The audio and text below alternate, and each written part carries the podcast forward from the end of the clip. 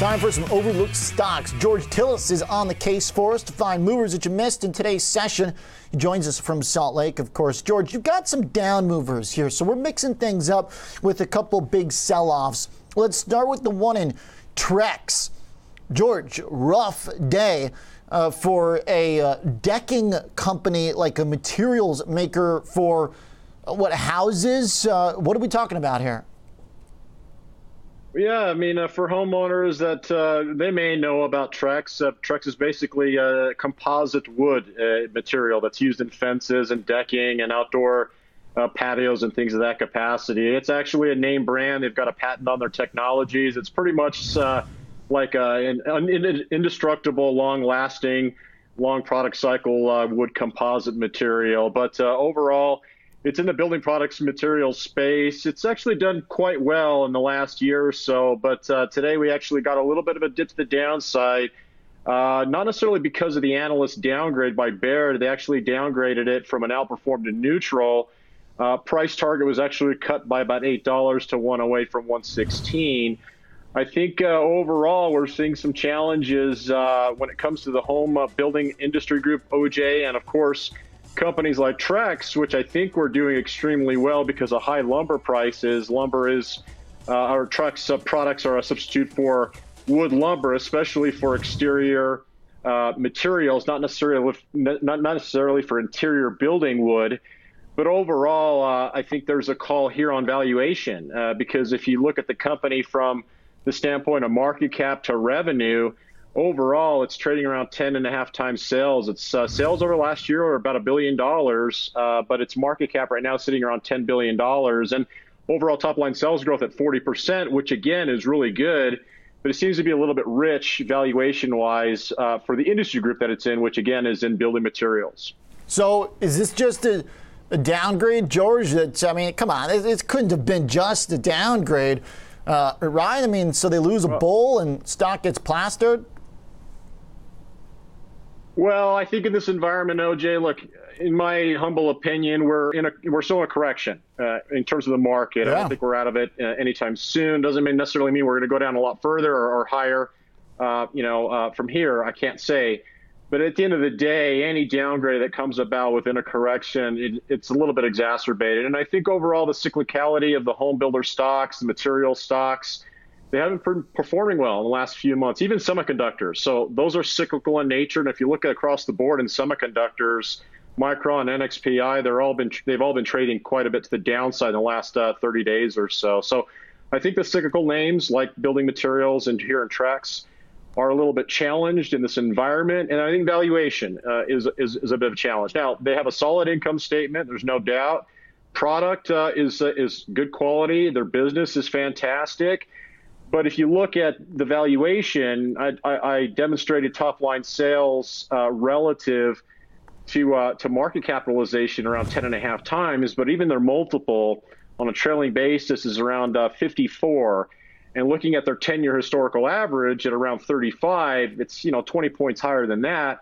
The industry group for building materials as a whole multiple was right around the market multiple around 21. So I think really here it's not a it's not a hit by Baird on the business per se or the quality of their products or anything that has to do with management. I really think it has to do with uh, maybe an exacerbated price relative to uh, to valuation, both on a price to sales and even on a uh, on an earnings basis. Hmm. And George, uh, to see the shares drop uh, to the lowest, uh, today's intraday low. Even technically ticked right below that August weakness. this is the worst since April not a great uh, you know response uh, here, obviously, to no. the analysis and uh, uh, vulnerable, I guess, is the way we can describe companies when they exhibit this kind of uh, you know sensitivity to. Uh, a, a, negative report. I mean, we've got earnings around the corner, but the last earnings actually made the stock rally. So we got a pretty big bounce uh, the last time they reported. Doesn't seem like uh, the market was too worried about the fundamentals then. Uh, interesting. okay, George, last point, I guess, is does this, you know, have any implication of, uh, you know, what's going on with housing, or is this just very stock specific? Well, you know, OJ, I, I want to say stock specific. I don't necessarily think so. I think it has to do with the industry group right now. I think the, the home builder market right now is still relatively uh, let's just call it anemic in terms of production levels. I don't see production levels maintaining uh, levels like we we should be seeing in this in this uh, environment. You know, whether it's uh, challenges to get materials or procure materials, but at the same time, the other thing is is passing on cost of goods sold and prices. I think prices are too high uh, relative to incomes, and of course, financing is the other avenue to uh, to get payments lower, and that's not moving to the downside from an interest rate standpoint. So I, I think overall, right now, the housing market's in a little bit of a little bit a little bit of trouble, uh, to be honest mm. with you. And I think Trex again is falling in sympathy with the rest of that space, which is very large, very important for our economy. But I think overall, you know, the the income growth levels of our economy really haven't been sustaining these prices, and so financing has been filling that gap. But then again. Uh, with interest rates expected to rise, sticker shock for home prices. I think there's been buyers uh, uh, uh exhaustion from a buyer's perspective uh, that have certainly given up on, on purchasing homes. And uh, I think overall, you know, they, they call it a housing shortage. I call it a, an affordable housing shortage, really. And I think that's one of the uh, the challenges this industry group faces. Also, you got to keep in mind supply chain issues are, are certainly a challenge as well. Okay. All right, George, good report. Very helpful. Uh, another one that's been under pressure but had a nice bounce back today.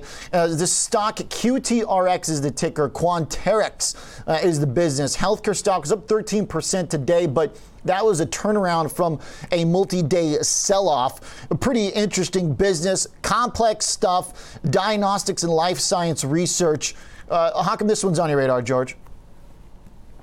Well, yeah, Quanterix, you know, interesting company in the sense that, uh, you know, we, we talked about some secular themes in the last year, OJ. First off, there's going to be genetic testing that's going to be in a clinical setting uh, at some time in the future. I just don't think it's happening yet. And so the other things we talked about were, for instance, low, low orbit satellites replacing 5G and, of course, ground uh, tower cell service. That's not happening yet. And, and I think when the companies like Quanterix, which are more in the traditional diagnostic testing uh, uh, industry groups, much like Quest Diagnostics, you know, genomic testing isn't replacing these companies just yet. Uh, so it is a life sciences company. It is uh, a company that has a, a, a testing equipment uh, that does protein based testing that looks for biomarkers for rare diseases that include Alzheimer's, oncology, cardiovascular disease, immuno, immuno, um, uh, immuno, immunology diseases, and so forth.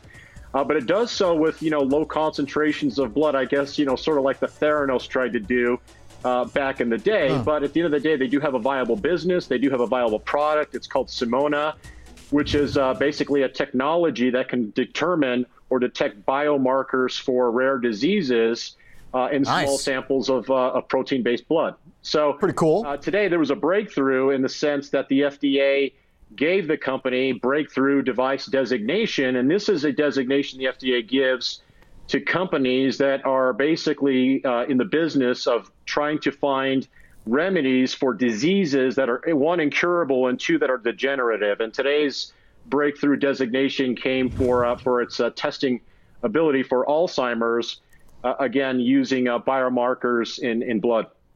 Nice, George. I like it. Interesting stock, encouraging story and a bounce that looks much needed. Odd that uh, it's not moving farther based on what it seems to be a pretty big well, development.